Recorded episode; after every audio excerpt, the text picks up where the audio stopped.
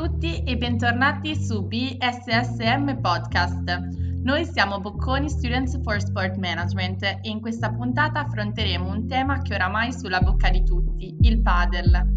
Il mio nome è Elena Carraro e proverò a raccontarvi questo bellissimo sport analizzandolo anche in chiave manageriale in compagnia di Alessandro.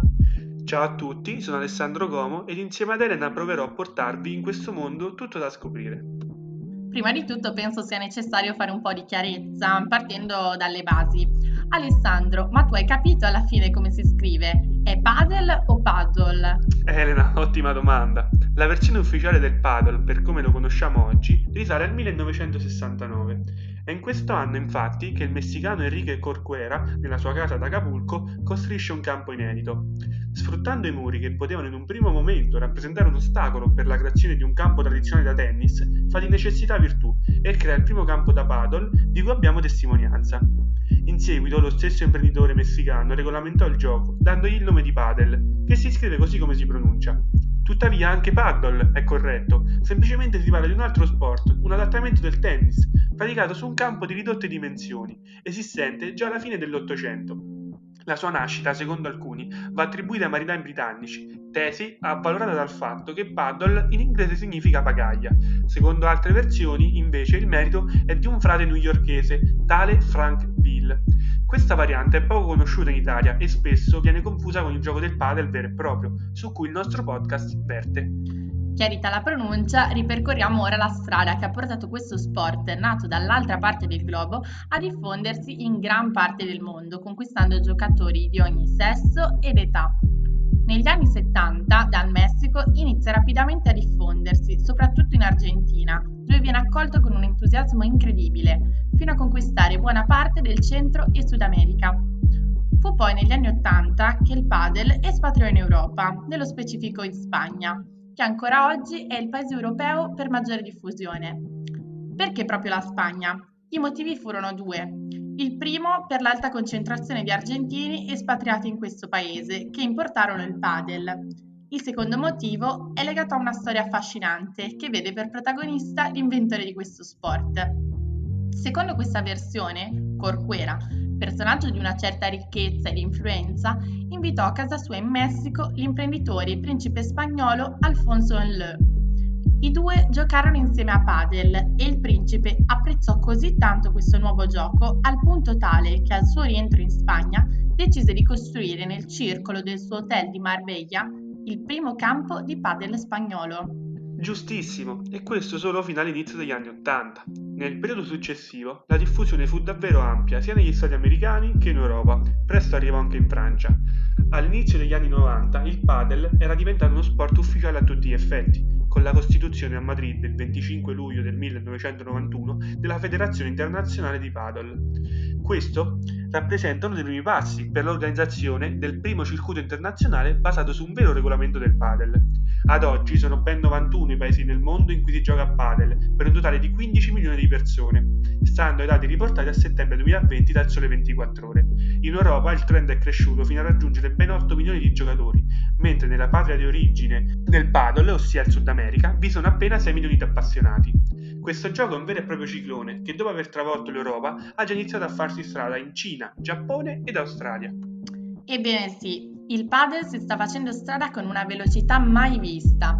Risulta essere infatti lo sport con il trend di crescita più rapido al mondo e anche il nostro paese non è indifferente a questa rapida diffusione.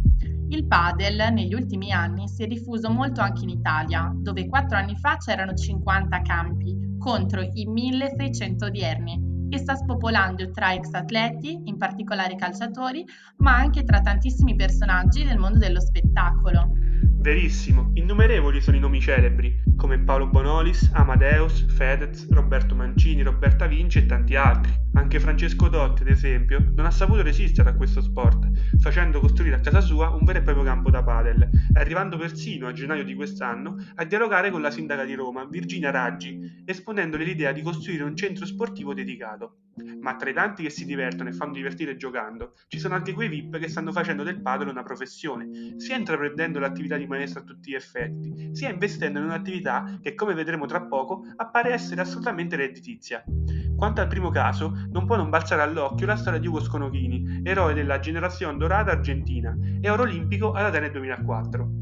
Dopo una carriera cestistica costellata di successi e una breve parentesi da decronista, ecco di nuovo in pista in veste di maestro. Ma chi l'avrebbe mai detto, Elena? Due sono i calciatori, accomunati dal fatto di aver indossato la maglia rossonera, che stanno invece scommettendo sul paddle, investendo e non poco. Elena, ti ricordi chi sono? Certamente. Il primo personaggio è Zlatan Ibrahimovic. Lo svedese, infatti, ha inaugurato durante il primo lockdown il suo quarto centro padel, lo Zlatan Center, nella cittadina di Skopje, ribattezzato The Colosseum of Padel, in pieno stile Ibra. L'attaccante, in forza al Milan, in procinto di aprire il quinto campo a Orebro, ci ha messo la faccia. È stato uno dei volti che ha permesso a questo sport di farsi conoscere al grande pubblico e al tempo stesso ha iniziato la sua attività imprenditoriale insieme all'amico Thomas Sandstrom. Andando indietro nel tempo, altra leggenda del Milan è Demetrio Albertini. L'ex vicepresidente della FIGC, a partire dal 2018 si è lanciato nel padel, inaugurando quattro campi nel noto quartiere milanese City Life. Albertini controlla di fatto il centro più in voga di tutta Italia, la cui gestione è affidata a Gustavo Spector, CT della nazionale italiana.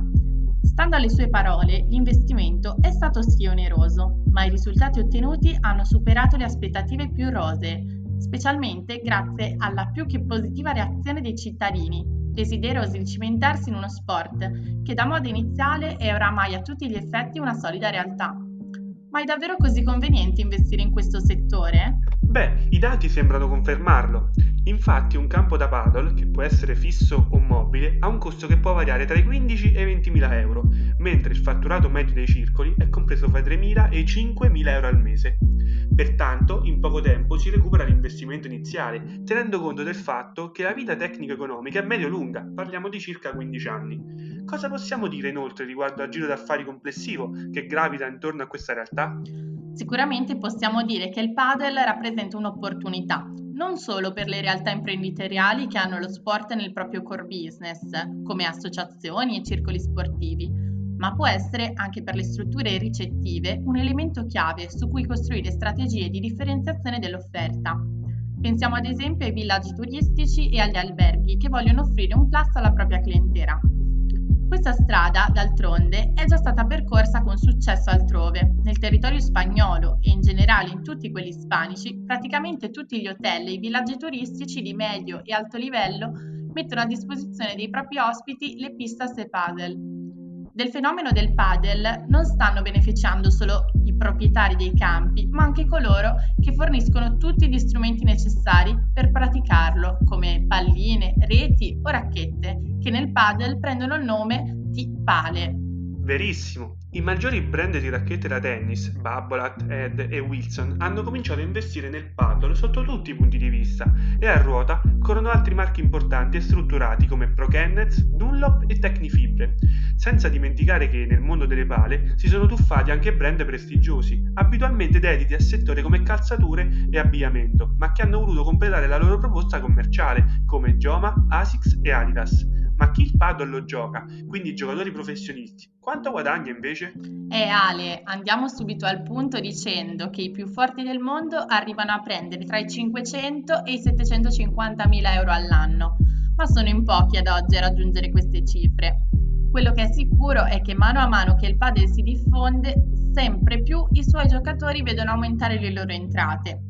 Ad esempio, quest'anno Fernando Belasteghin, il vincitore in coppia con Agustin Tapia del World Padel Tour Sardegna Open 2020, ha firmato un contratto di 10 anni con Wilson, con cui farà gli ultimi 10 anni da giocatore e poi diventerà loro ambassador. Mi sembra ora doveroso parlare proprio del World Padel Tour 2020. Che dice Alessandro? 3 settembre 2020 in Sardegna, a Cagliari, si è ufficialmente aperto il World Paddle Tour 2020, il circuito più importante del mondo a livello professionistico, per l'organizzazione dei tornei a livello internazionale.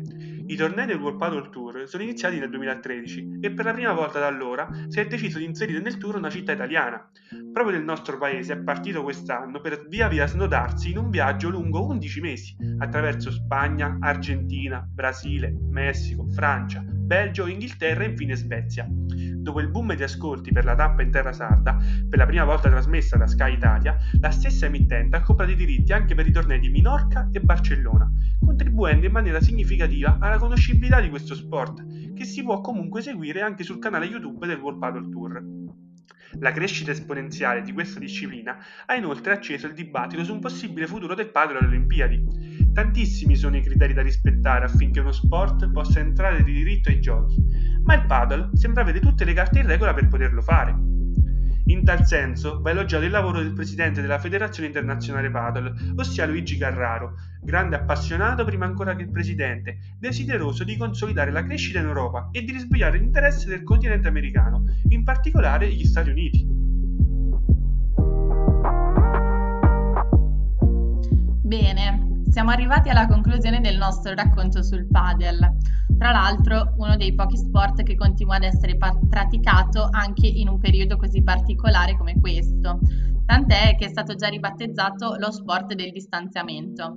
Vi ringraziamo per averci seguito sino a qui. Speriamo di aver suscitato interesse nei confronti di questo sport, ma anche, nel caso ve ne foste già innamorati, di aver arricchito la vostra conoscenza sul tema. Vi ricordiamo infine di seguirci sui nostri social cercando BSSM e di visitare il nostro sito. Un saluto da parte mia e di Alessandro. Ciao a tutti, alla prossima!